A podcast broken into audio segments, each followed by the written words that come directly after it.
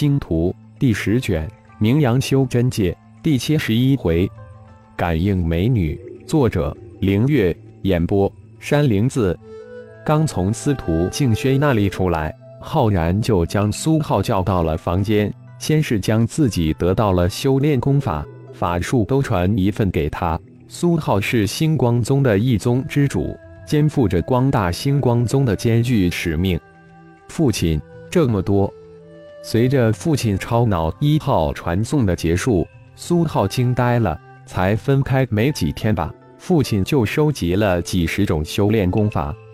修真界那一个宗派都是典藏丰富，这些不一定都学，但每一种功法或法术都有其独到或者说是过人之处。取其精华来修炼才是最好的办法，最重要的是，你必须具有大智慧，功法修炼的成效是因人而异的。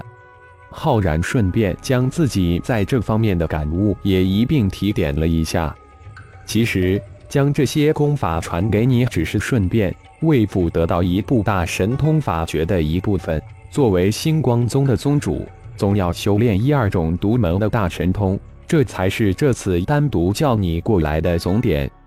浩然这才展开笑脸，儿子在自己的面前无形中受到压抑，有点展不开拳脚，这对他非常不利，看来以后得离开了，雄鹰总是要展翅高飞的。大神通法诀，在苏浩的印象中，父亲对待自己和师兄麦迪一样，有时还偏向师兄，没想到父亲今天说出这种话来，着实让苏浩感动了一番。原来父亲还是很看重自己这个儿子的。虚空秘典，为父击杀了九幽盟的第四号魁首，得到了虚空秘典的虚空大手印，又从九幽盟的天四号魁到那得到了虚空秘典的虚空挪移，现在就缺虚空秘典的虚空盾了，在人四号魁首手中。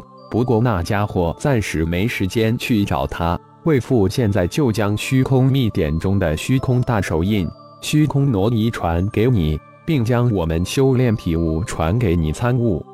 浩然说完一直点在苏浩的眉心，将虚空大手印、虚空挪移以及修炼的体悟传了过去。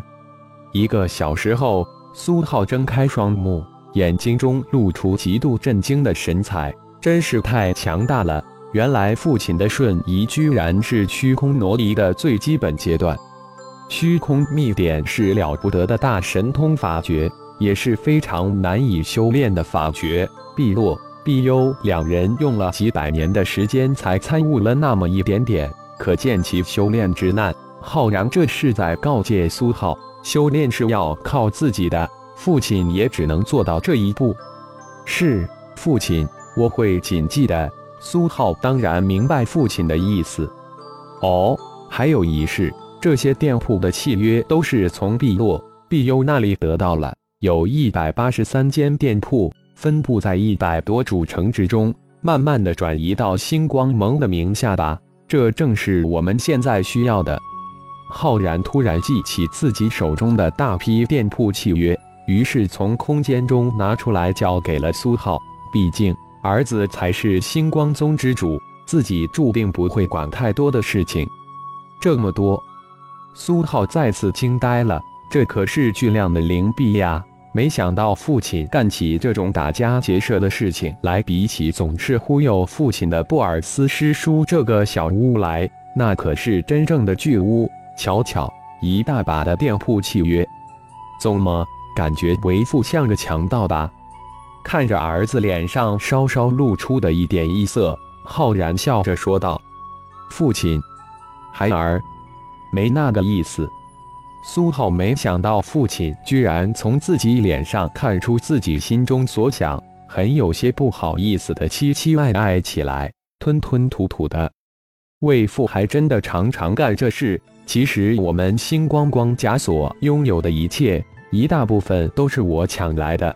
不过绝对是从恶人坏蛋手中夺过来的，能抢是你的本事，呵呵，很意外是吧？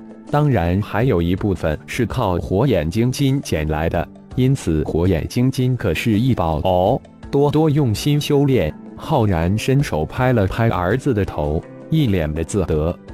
父亲只是很自然的几句话，苏浩仿佛感觉自己与父亲的关系突然一下拉得很近很近，少了一点味，多了一点亲近。原来父亲也是一个很有趣的人，难怪母亲说起父亲当年之事，眼中神采耀眼呀。父亲，小弟就这么单身出去了，您真的不担心？突然想起才来修真界不几天就出走的弟弟，苏浩很想知道父亲真实的想法。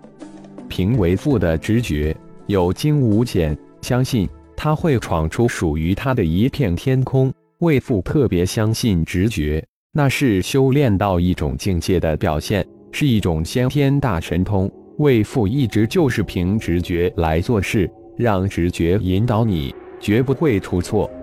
其实我挺羡慕小弟的，敢就这么跑了。苏浩就这么盘坐在父亲的对面，笑着直言道：“你是家中的长子，从小开始就承担起应该属于为父的那份职责，为父要谢谢你。相信为父，你将来的成就会很高很高。现在为父有种感应，你生命中的另一半要出现了。”浩然不想将气氛突然搞得很僵，因此话语一转，半真半假的开了一个玩笑。“父亲，你这也能感应到？”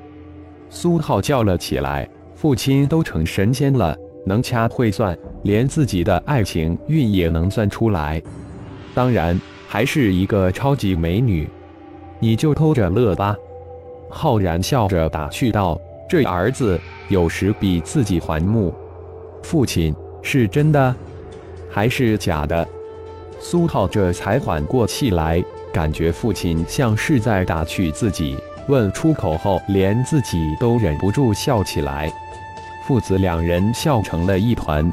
“好了，不笑了，有件事忘了告诉你了，为父为你代收了二名徒弟。”浩然将欧阳念、欧阳君两人之事详细的告诉了儿子苏浩。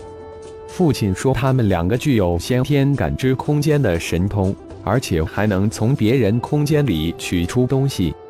苏浩大惊，一脸的不敢相信。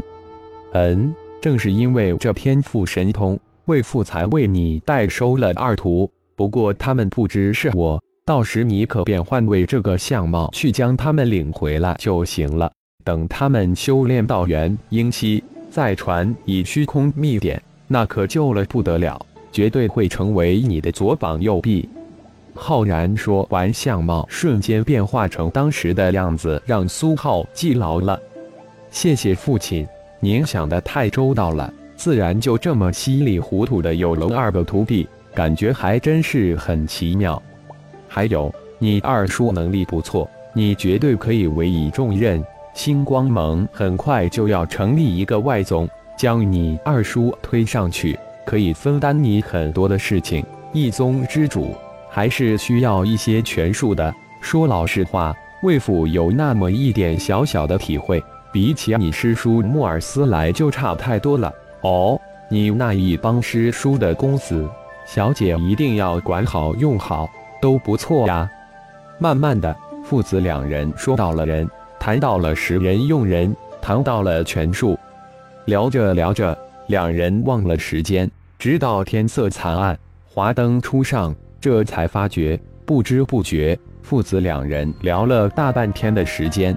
“我们出去吧，你师叔已经等不及了。”感谢朋友们的收听，更多精彩有声小说尽在喜马拉雅。欲知后事如何，请听下回分解。